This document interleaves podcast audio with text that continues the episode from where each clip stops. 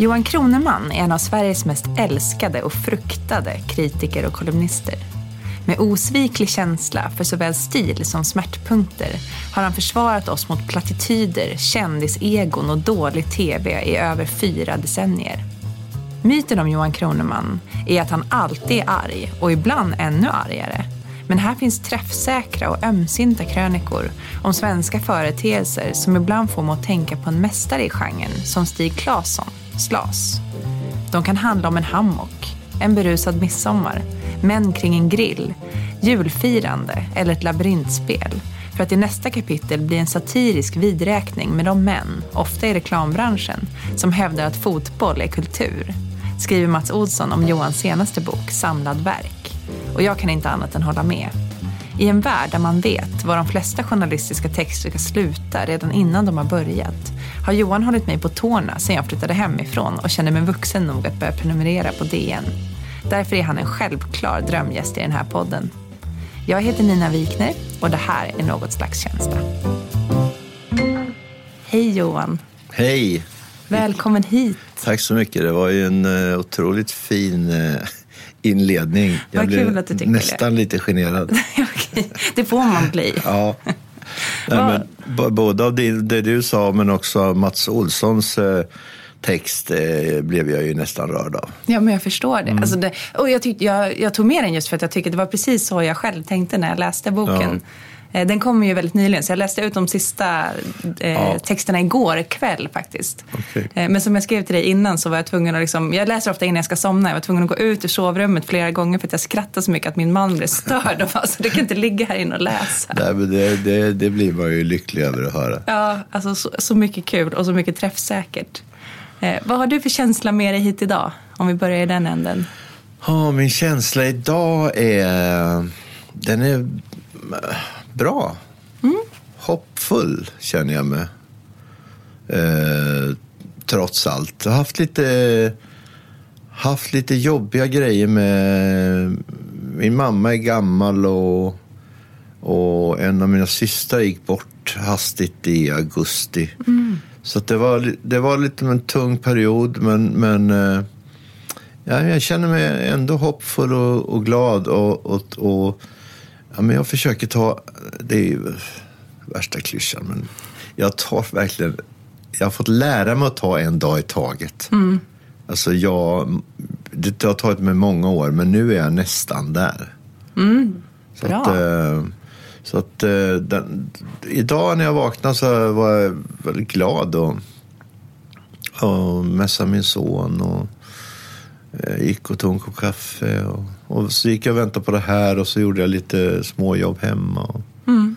ja, det, var, det, var, det är en bra dag idag. Ja, bra. Är, är det något särskilt som får dig att känna dig hoppfull just nu i, i allmänhet? Eller var det bara en lyckträff? Nej, det, var, det, det, som, ja, nej, men det som känner mig hopp full, då tänker jag mest på mitt eget arbete och sådär. Vad jag tänker på. Att jag, att, jag ska, uh, att jag ska verkligen börja skriva på en roman som jag... Um, alltså jag, jag, det, jag, förvånar mig, jag förvånar mig själv genom att jag kan sitta och säga det till mm. någon, eller säga det till dig. Att jag, att jag, att jag är jag, det är inte så svårt eller så hemligt. Eller jag bara ska göra det och sen får vi se vad det blir och får se om, var jag är nästa år någonstans. Ja. Jag har ingen aning. Man har ingen aning längre. Nej. Så, att, eh, eh, så på det sättet så är jag ju hoppfull. Men sen jag, jag, jag, sätter jag på nyheterna så är jag väl inte så hoppfull. Då kan jag ju, man, man, man kan ju lätt sjunka ner i saker och ting, mm. världen. Allt eh, som händer runt omkring oss. Med, och, och, så ska man balansera det med sitt eget eh, liv. Ja, precis. Det, du skrev ju någonstans i din programförklaring att det, här, att det handlar om hur svårt det är att vara människa. Mm. Och det är ju nog de där... Ja, det, det handlar inte allting om balans? Jo. Jo, precis. Också kanske att inse att det är okej att ens eget liv inte alltid speglar världen heller. Nej. Alltså att det, det måste kunna... För, för, det går inte bara för att... Ja, men ungefär som det, kan, det har säkert hänt alla någon gång att det har varit en liksom oerhört vacker vår eller sommardag när allt borde vara toppen och så händer det något för en själv som gör att allt bara blir skit. Och det känns så genuint fel. För det är som att inte bara händer det här som var skit utan det händer också på en dag som borde ha varit Ja, bra. ja, och då ja. blir det ännu värre. Eh, Men det är klart att det måste kunna vara samma sak, fast tvärtom. Att man kan få sätta på nyheterna och allting är skit. Och så händer något i ens eget liv som är bra. Ja. Så att det är ju... Vi, och jag tycker ju om det att eh, jag vill ju ta dagen som den kommer och nu och, och, och leva så att säga i den lilla världen. Men jag, är, jag har ju också alltid jag har alltid varit engagerad i vad som händer runt omkring mig ända sedan jag var jätteung. Eh, så att, eh, det är viktigt att och kan, man får väl berätta om världen utifrån sin lilla vrå, hur den ser ut, ut, ut utifrån där jag sitter. Alltså särskilt när jag är, sitter som eh, kritiker eller te- tv-krönikör då. Alltså, när det gäller mitt jobb som tv-krönikör så är det ju som så att jag kan skriva om vad som helst i stort sett.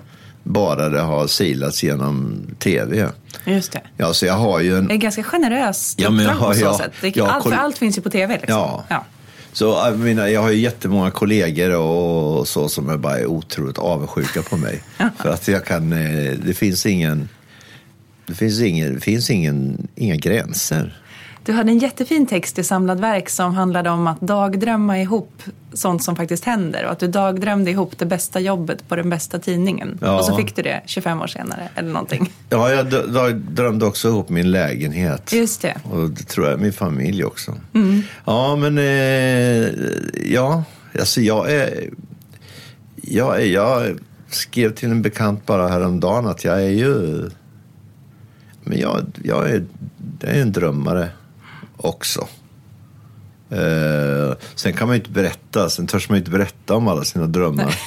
Det blir så otroligt fånigt. Men, eh, eh, nej, men jag tror lite på det där att eh, man kan, eh, man får hjälp av sina, man får hjälp faktiskt av dagdrömmar. En del säger bara att man drömmer bort sitt liv, men, men eh, drömmen är ju också, eh, dagdrömmen kan också vara ett driv.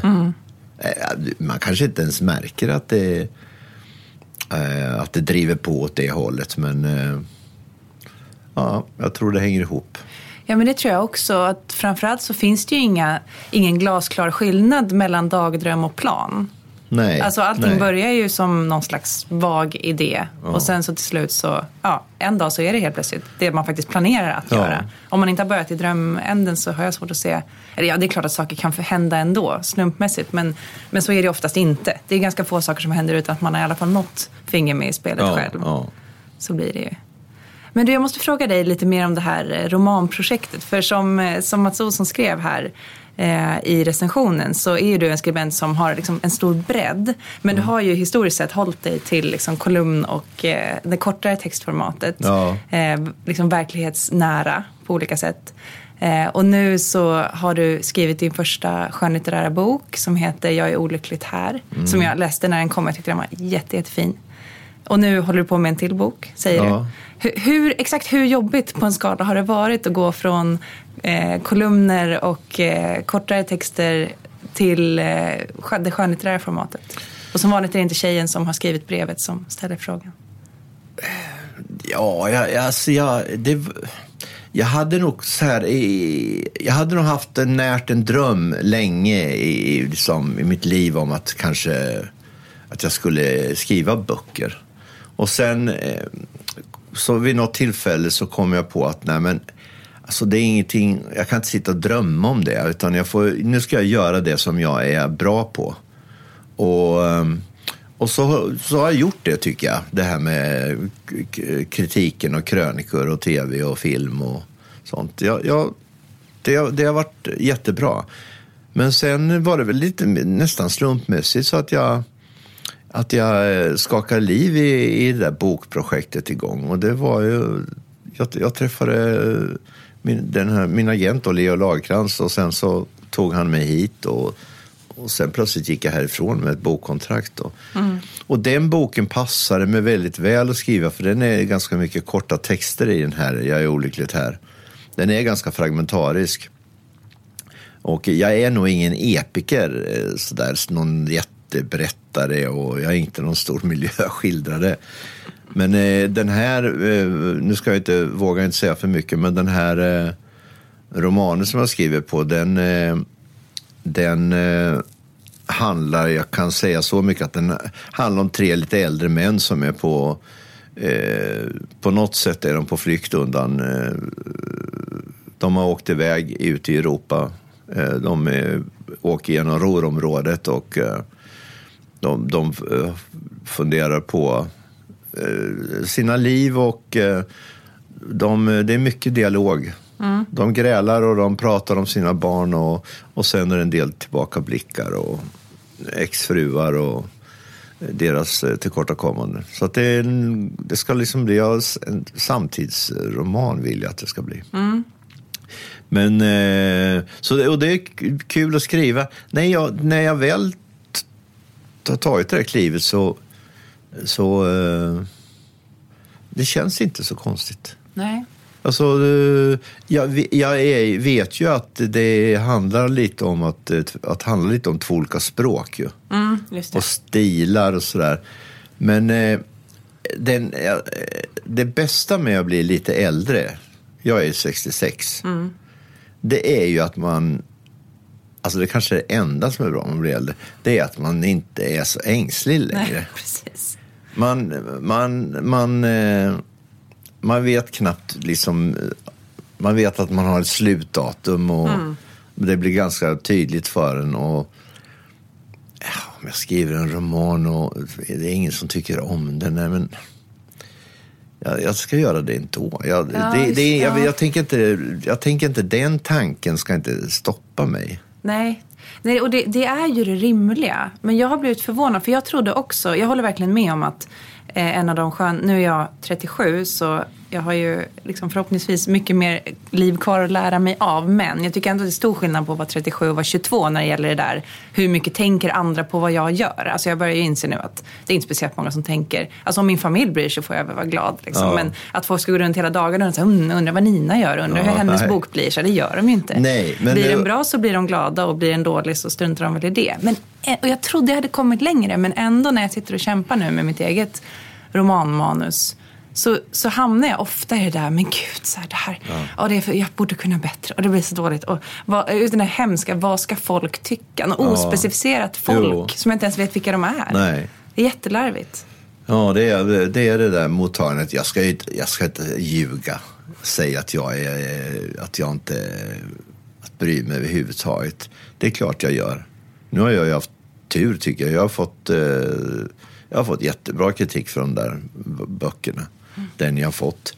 Och, eh, men ja, det där är ju en lång livsprocess. Du sa att du, det är klart att du inte, du, du är inte lika som bryr dig kanske mycket, lika mycket om omgivningen som du gjorde när du var 22. Nej. Men ja, men jag är 66 så jag bryr mig inte lika mycket som när jag var 37. Nej, Nej precis. Så att det liksom är väl någon slags eh, ständig process. Ja. Men eh, alla som skriver har ju, alltså jag tror det, alla, alla bra, bra författare, alltså de, de, tvivlet är ju all, närvarande.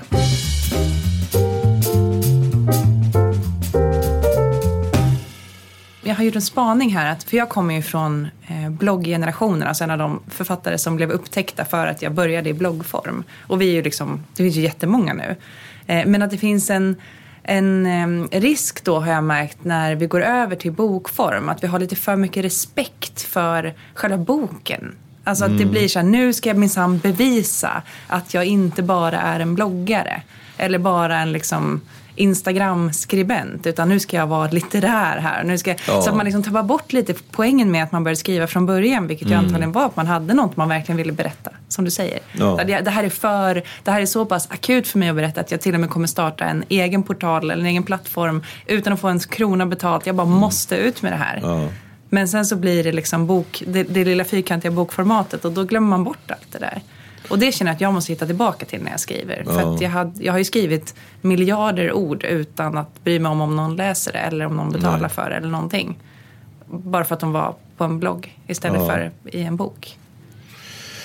Jo, men det är ju också, eh, vi har ju med, med viss rätt, vi har ju respekt för det där, de där pärmarna och, och böckerna eftersom det, det har ju onekligen skrivits eh, otroliga verk och otroliga berättelser genom historien och vi har, vi har sparat dem och vi, vi läser dem högt för varandra fortfarande och vi spelar upp dem på tusen år gamla pjäser spelar vi upp och, och tycker att de fortfarande är ganska intressanta till temat och så.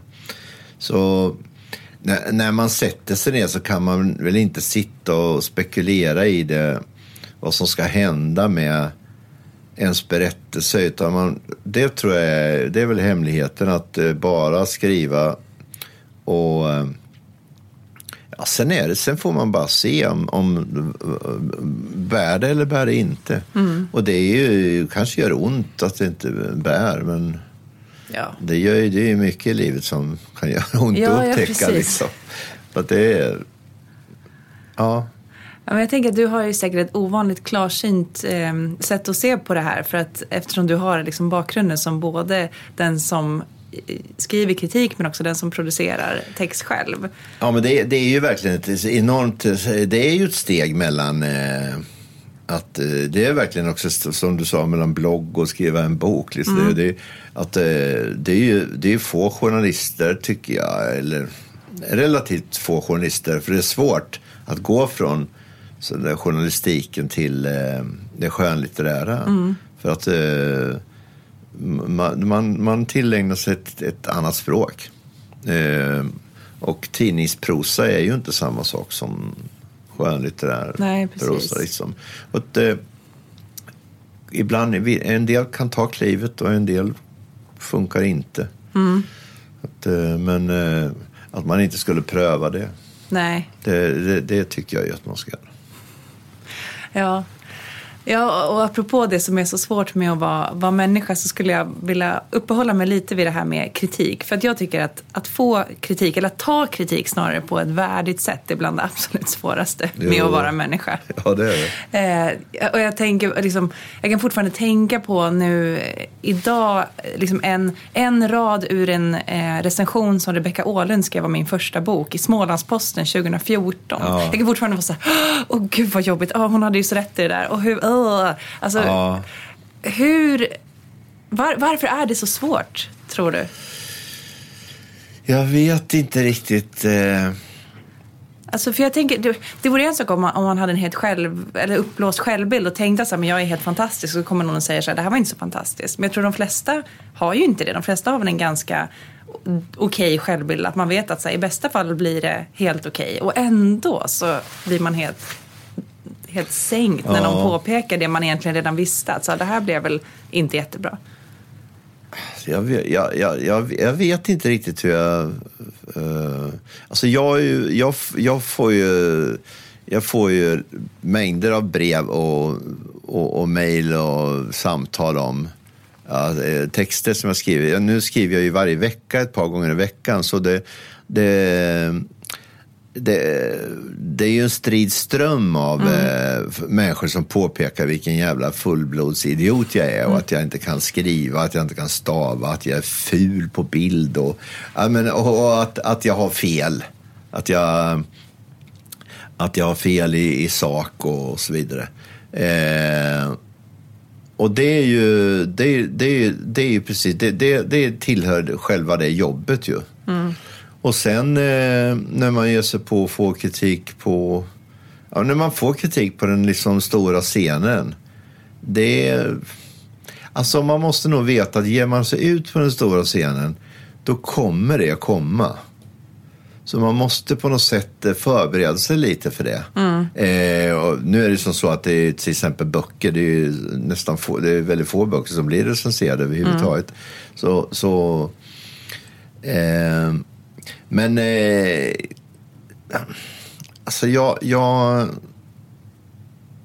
Det finns ju, det, det beror ju på, det finns ju, det finns ju kollegor som kanske kritiserar mig offentligt. Mm. Eh, och då beror det ju väldigt mycket på vem det är. Är det någon jag respekterar djupt eller någon som jag tycker är en tönt? Mm. Eller en, en dålig journalist?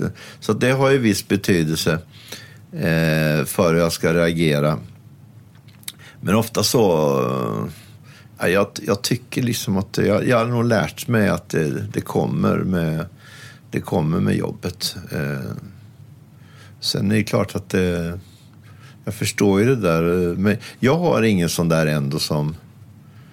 Eh, det, fanns några i mina, det fanns några i min recension där av den här eh, Jag är olyckligt här. Så fanns det en del meningar där och, och saker som jag tyckte var... Ja, jag förstår inte riktigt var de fick det ifrån. Men, men ja, det, det, det, det bara, det bara flöt bort för mm. mig. Alltså, så jag det är väl, jag oroar mig inte så mycket.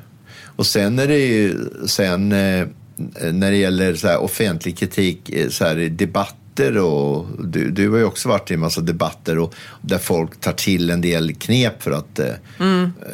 framställa en som dålig dager eller ja. Då, den typen av kritik, eh, om någon har hoppat på mig i något sammanhang Eh, då, då, det, jag, jag har lärt mig en sak, det är att liksom svara inte nu i affekt. Nej, precis. Aldrig svara i affekt. Vänta en dag. Och är det, är det som så att det är väldigt personligt och så, då, då ska den serveras. Om man, vill om man nu är så låg då, eh, då ska ju den hämnden serveras kall. Så då väntar jag, kan jag vänta flera månader på en tillfälle. Mm och, och, och, och, och klippa tillbaka. Men det är ju det är liksom den där kollegiala, lite låga formen av eh, eh, kritik. Men, men jag kan också tycka, jag tycker nog att den är lättare att ta, alltså det där debatt, liksom, när folk ibland sluggar på. Jo, eh, det, det... Jag tycker det är svårare när jag har liksom skrivit någonting eller liksom man har ja, öst in mycket mer tid och energi i någonting. Ja, själv och Exakt, din... och, alltså, och sen så blir det så här, ja, ah, nej, det där tyckte de inte var bra. Nej. Alltså då kan jag liksom bli helt så här, Oftast för att de har rätt. Alltså ja, det är ju ja. mycket lättare att ta, ta, slå ifrån sig kritik som inte, som de, man känner att du har ju helt och hållet missuppfattat eller ja. det, det, är liksom, det här var inte alls vad jag försökte göra. Nej. Men när, när det ligger väldigt mycket i kritiken då, då kan det bli jobbigt. Ja, jag. det är tufft. Uh, oftast är det så dessutom tror jag att man redan innan den kritiken kommer ha anat att det här är en svag punkt i det jag har gjort. Ja, precis. Alltså, jag kan, jag kan lämna krönikor till min redaktör och, och eh, jag vet jag vet att det finns en svag punkt i argumentationen. Mm. Och så tänker jag så här, nej men han kanske... Hoppas att de inte märker. Nej, jag, jag, lite så. Han märker det nog inte, men så, det gör han. Ja. Eh, så att, och det är, ju, det är ju jätteskönt att han gör det. Men eh, eh, jag tror att det när man skriver eh, böcker till exempel eller skriver skönlitteratur så alltså, man vet ju också att eh, ta, ta inga genvägar för det, det, det finns ingenting som är bra med det. Nej. Eh, och det, det, ingenting blir bättre och då, då är, finns det mycket ånger och runt hörnet, mm. tror jag. Så att eh, man, får, man måste vara jäkligt eh, uppriktig. Mm. Man kan... Eh, ja, man kan inte liksom gömma sig någonstans. Nej, precis. Och om det inte är... Ja, jag tror ju om, om man upptäcker att det man har gjort under några veckor så det, det här är inte bra. Uh, alltså man måste, eller kanske flera månader, man, man, uh, man måste bara ta ett djupt andetag och, så, och, och kanske måste man tänka om. Mm. Uh, och det kan ju ta, det, kan ju, det är långa, långa processer. Ja, det är ju Skriva är ju... Skriva är ju... till- Skriva är mycket är ju en övning och så. Och så är det ju... Eh, ja, det är mycket talang givetvis också en del. Men eh, Mycket pannben också. ja, det är det. Alltså inte ja. minst i det skönlitterära. För att då kan det ju verkligen vara så att man kommer på efter ganska lång tid att ja, men den här människan i den här boken, den, den har fel språk. Ja, jag måste ja. skriva om all dialog för att den pratar inte på det här Nej. sättet. Så här, handlingen kan vara ungefär samma men jag måste skriva om allt den här människan Mm. säger. Och där, därmed också hur de andra svarar på det för det blir på ett annat sätt.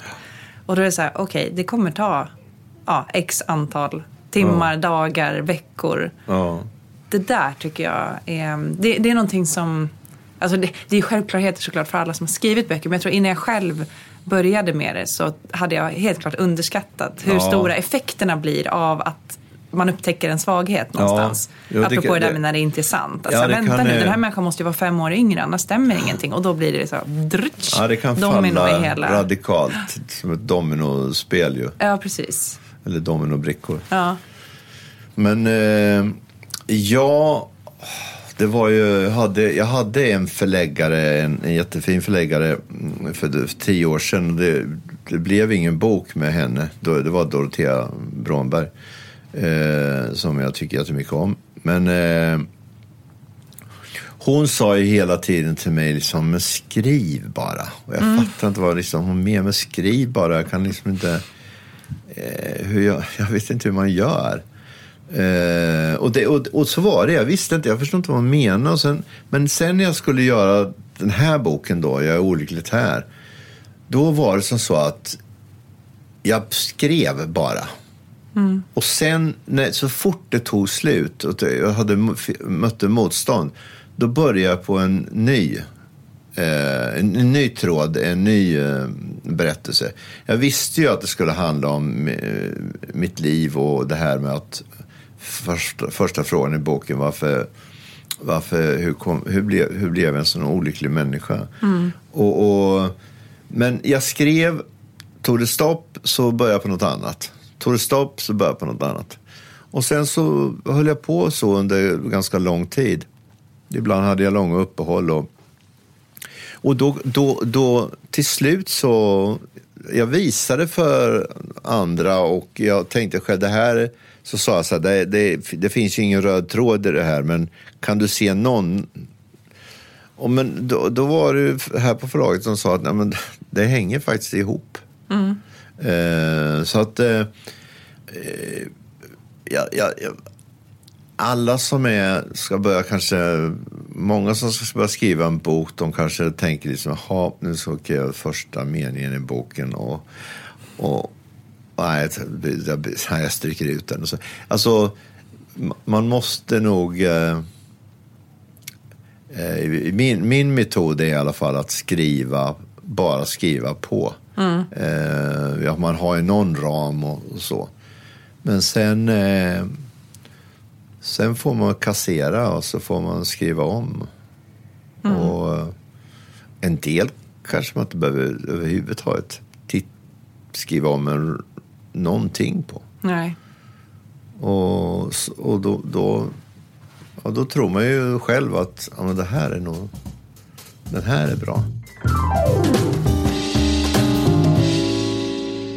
Jag tänkte att när jag hade skrivit min första bok att jag skulle aldrig mer, jag skulle aldrig mer se den. Nej.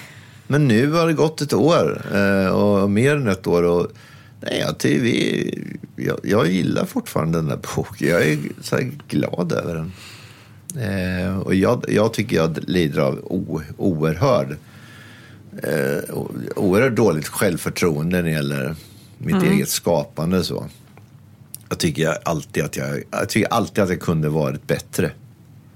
Alltså, om jag får läsa en text som jag skrev i förra veckan så tycker jag, ja, det här var inte bra, den här meningen. Så att jag undviker ju att läsa det.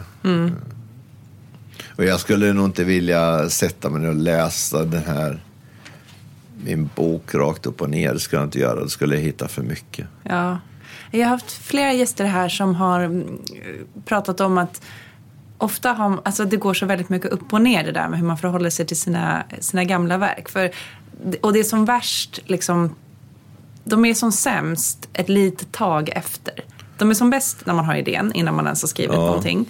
Och sen så blir de sämre och sämre och sämre. Tills de liksom har blivit av och nu kommer från tryck. Och då är de sämst. Ja, och sen så...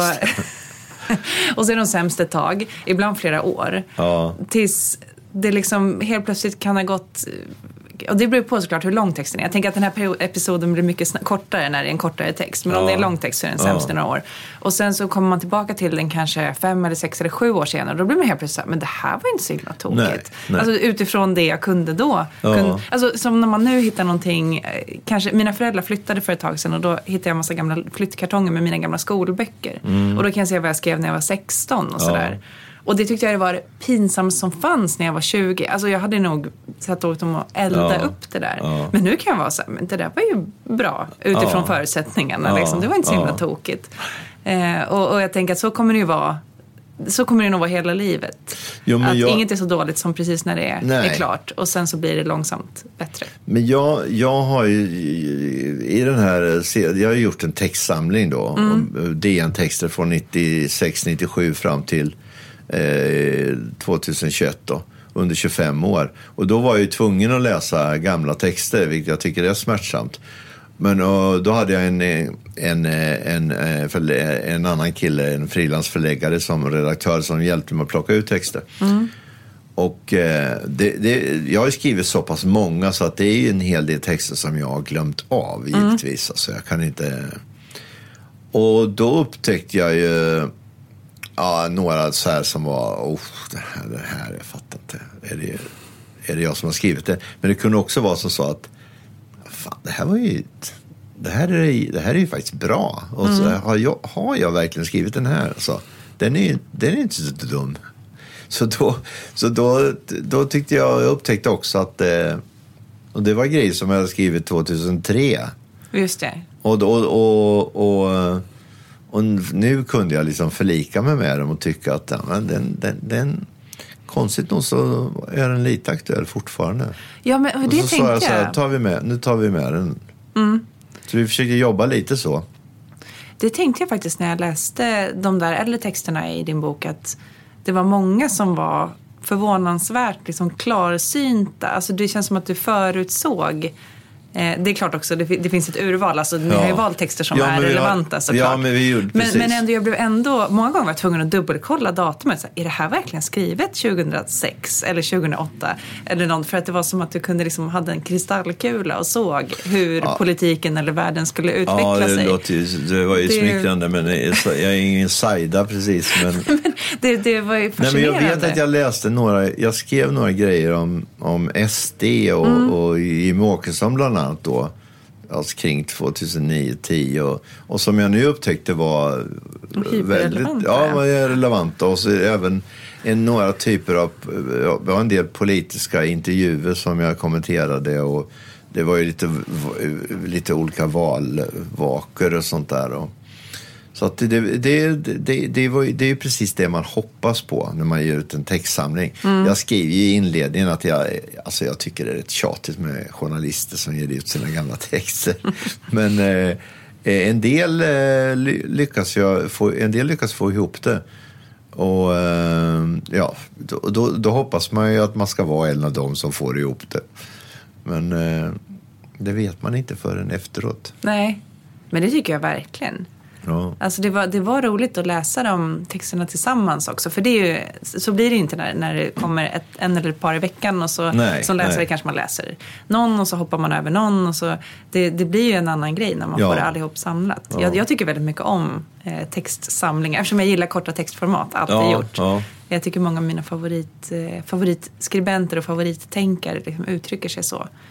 Eh, Så nej, det tycker jag verkligen inte man ska känna att det, att det behöver vara tröttsamt i sig. Ja, Det kan ju bli när man skriver samma text hela Nej, men- tiden. ja, men, jo, men det det- gör man förhoppningsvis inte. Men eh, jag, jag, jag skriver ju ganska korta, liksom. Jag har ju lärt, alltså det korta, jag är förtjust i ganska korta format.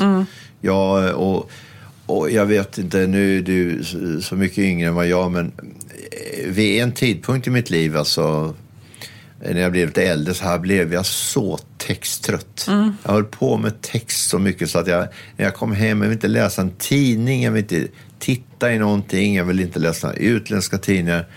Och till slut så började det så att jag orkar inte läsa några böcker heller. Jag var ju en bokmal på när jag var ung. Mm. Och jag läste ju, jag läste ju varje dag, varje kväll och pratade alltid om böcker och så. Det, det bara tog tvärstopp Mm. eh, för ett antal år sedan. Och det enda jag kunde läsa då, det var ju jag var, är ju en MÖP då, en sån här militärt överintresserad person. Mm. Så det enda jag kan lä- har, har läst på sista åren är liksom historia. Och eh, eh, ja, en del, hel del krigshistoria och, sånt. Det är egentligen, jag började läsa historia, det var det första jag läste på universitetet. Så jag alltid, jag, ibland har jag önskat att jag Ibland har jag önskat att jag hade blivit historiker istället. Mm, det är inte för sent. Nej, det är inte för sent. Jag har en, en god vän som är, som är historieprofessor emeritus, en dansk eh, professor som heter Kim. Vi fikar ihop och vi pratar. eh, Vi, eh, han är väldigt duktig på att skriva. Så att, eh, men jag försöker alltid suga ur honom på allting om hist- hans historiekunskaper. Jag tycker det är otroligt kul att prata med honom om. Och eh, han sa bara för häromdagen sa han att eh, "Ja, men Johan, du kanske ska skriva något populärkulturellt om historia. Så. Och det, det, har, det har jag ju tänkt på, men hur, hur det skulle se ut, det vet jag inte riktigt. Nej, men det är en rolig tanke att blanda liksom ditt, hur du behandlar det du vanligtvis skriver om med det historiska ämnet, tänker jag. Ja, men nu, nu, nu, nu när jag precis har börjat då, när jag egentligen då kom loss och skrev den där boken och debuterade jättesent. Och sen kom den här textsamlingen och sen tänkte jag skriva en roman. Då blir man plötsligt lite vild så där tänker jag, ja, fan, jag kanske ska skriva en på diktsamling också. eller liksom en historisk bok eller något. Ja. Så då plötsligt blir det, ja, jag vill ju inte få hybris, men eh, det, det, är bara roligt att ja, tänka tanken. Ja. Vad är det för, är det någon särskild epok eller någon särskilt perspektiv? Ja, men jag är ju, jag är ju sån här andra, krig, andra världskrigs... Eh, Eh, och, och, den forskningen är ju... Alltså den har ju förändrats även in idag. Den är ju... Det mesta som vi lärde oss bara för kanske 15 år sedan och, och det jag lärde mig i skolan det är ju bara, det är nästan bara myter allting. Så... Eh, nej, men jag lyssnar otroligt mycket på poddar från eh, så här ganska eh, torra brittiska historiker som sitter och berättar om vad som gick fel i 17 september 1944 i Holland. Och så så det- ja, jag vet inte, jag bara helt snöat in på det. Ja, ja men jag, jag, jag är också väldigt förtjust, i- inte kanske lik, jag har aldrig tänkt att jag ska skriva någonting själv, men jag är väldigt förtjust i att läsa historia på, i Ja. olika former, alltså både Ja. skönlitterär form och facklitterär form. Ja. Och när jag hade Magnus Westerbro här som gäst i, i våras Ja, så pratade förstår. vi om ehm, Eh, ja, men om, vi kallade det för historisk självhjälp. Att liksom en av anledningarna till att man hela tiden trillar ner i de där historiska kaninhålen är ju att det, hjälp, det är så oerhört trösterikt att människor alltid har varit människor. Ja, och, och det är också ja. mycket så han skriver också utifrån den vanliga människans perspektiv. Ja. Men alltså när jag läser hans böcker eller andra duktiga historikers böcker. Jag bara får sån ro i. Ja. Eller när du berättar om din mormor. Det spelar liksom ingen Nej. roll vem det är. Bara att veta att men, folk har alltid varit folk. Ja. Och jag är liksom inte så jävla speciell. Nej. Alltså, det, det finns något väldigt um, trösterikt och liksom mysigt Ja. i det. Trots att det kan vara hemska saker som skildras alltså, i sig. Men hur människor reagerar på det, det är, precis så jag hade reagerat. Ja. Jag hade också tänkt så här. Och gjort så här antagligen om det hände mig. Men jag tänkte precis på, för, jag, av, av någon anledning så höll jag på och, och googlar på nöd. Jo, det var, sen- det var sån här världens barngala. Och så, då vet jag att eh, när eh, Sverige hade såna här nödår under ni- art, då, och Västerbro har skrivit om Ja, det här. precis. om 1860 nöd 67 till Ja, eh, precis. 69 och sånt där. Då, då var det soaréer i Paris. Eh, För att då samlade de in pengar till eh, eh, Lappland och Mm. det kallas för Lapplandshjälpen. Och, Eh, för att eh, man svalt. Eh, det, det, var riktig svält i mm. norra Sverige och sen gick ju den spreds ju den, missväxten spred sig eh, söderöver. Ja, och, och, så kom den här stora vågen av utvandring och sånt där. Och nej, jag, jag känner på något sätt att hur ska jag... Jag känner det så viktigt att jag vet någonting om det där för att jag ska förstå ja, vad, jag ska förstå var vi, var vi står nu. Mm. Det, det, det, är ju, det är ju skitsvårt att ibland motivera folk att förstå varför man ska intressera sig för det. Men för mig är det bara livsviktigt, ja. känns det som.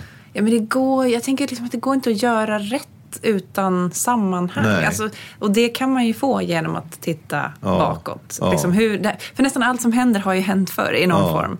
Eh, så jag, jag, blir tokig på när folk säger nu är det helt nya tider. Nu liksom beter sig människor på ett helt annorlunda ja. sätt på grund av sociala medier. Nej, det gör de inte. Nej. Det är liksom varenda medierevolution har ju ja. behandlats på samma sätt. Ja. Med panik och liksom hur ska det bli? Hur ska det bli för barnen? Hur ska det bli för medierna? Och nu kommer ingen fatta någonting längre och sådär. Alltså det blir ju det Nej, det inte minst det perspektivet är ju viktigt ja, men Det är ju bara ett. Men ja. även om det är nu med flyktingströmmar, alltså vad som helst. Allt, ja allt går att lära sig någonting om.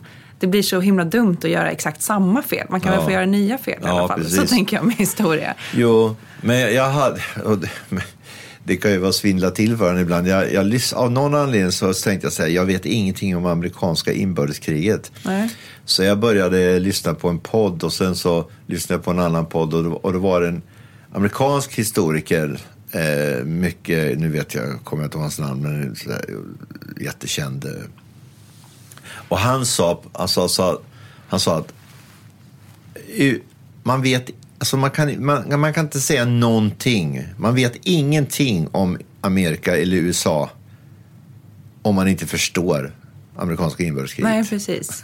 och han var verkligen så seriös med att du, du kan inte uttala dig om detta nästan om du inte förstår själva den bakgrunden och det är ju hundra... Vad är det? Ja, 50 år sedan. Ja, 150 år sedan. Och eh, det är, det, sånt är, det blir jag fascinerad av. Mm. Att, eh, och men då måste jag, man måste i alla fall sätta mig in i lite i de där grunderna. Sen så är det ju den där stora historien och sen det du och jag håller på med och ska skriva en roman då, då, eh, då är man ju i den, i den lilla världen. Mm. Och så ska man också försöka ja, ändå placera det i någon slags historisk kontext. Mm, precis. De befinner sig någonstans ja. Vid en viss tidpunkt. Uh, ja. Nej, det, det, är, det är spännande tycker jag. Det är superspännande.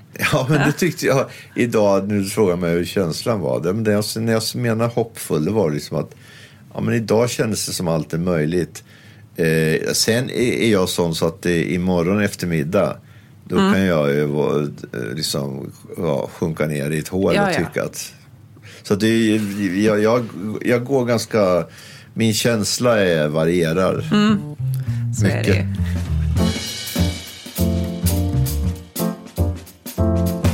Det har blivit dags för oss att börja runda av, men jag tänkte sluta med att fråga dig om ett boktips. Och jag hade tänkt fråga dig om någonting som eh, kanske behandlar eh, liksom människor och kritik. Men nu så känner jag när vi pratar så mycket spännande om historia så undrar jag, har du något bok eller poddtips kanske då om du, från, från den lådan? Vad alltså, borde man ta tag i? Det finns ju, alltså det finns ju hur mycket poddar som handlar om historia. Ja, och, men just därför. Jag tänker, om man inte själv, och du har tröskat igenom många. Ja, men då är, alltså jag, så, om man ska göra lätt för sig så har ju BBC har många fantastiska historiepoddar. Eh, nu, tyvärr är jag, jag, jag pratar ju pratar inte så många språk så att eh, det är synd att man inte kunde till exempel ja, lyssna på ryska poddar mm. om, eh, om eh, kriget eh, mellan Tyskland och Sovjet och så vidare. Men, men eh, eh, nu, nu har jag faktiskt fått, fick en bok eh, om en, en, en bok som heter Frivillig i Auschwitz som handlar om en man som tillhör motståndsrörelsen och som, eh, det här är innan Auschwitz blir ett förintelseläger, mm. som eh, frivilligt eh, ja, tar sig in i Auschwitz för att där organisera ett visst typ av motstånd och, och få ah. ut information och så vidare. Och han är där i flera år. Eh, och det är ju, det, det här jätteläget fungerar som ett litet samhälle. Mm. Eh, så den fick jag av en god vän vars eh, släktingar hade ja, känt den här personen som har skrivit den här boken.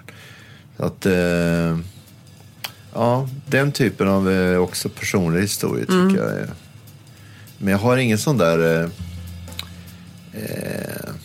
jag har ingen sån där riktig favoritbok jag kan säga till Nej. Ja, men däremot BBCs historiepoddar låter ja, som ett bra ställe att börja Anthony på. Anthony Beaver som är... Eh, ja, han är den stora eh, historikern när det gäller andra världskriget just nu. Mm. Han har skrivit några otroligt bra böcker. Mm. Men han skriver, också om, liksom, han, han, skriver också om vad som hände på den lilla soldatens plan också. Så att, eh, Johan, tack så jättemycket för att du har varit här idag. Ja, tack för att jag fick komma. Det var jättetrevligt. Något slags känsla är en produktion från Mondial. Producent var Olle Grundin. Ljudtekniker Robin av Ekenstam.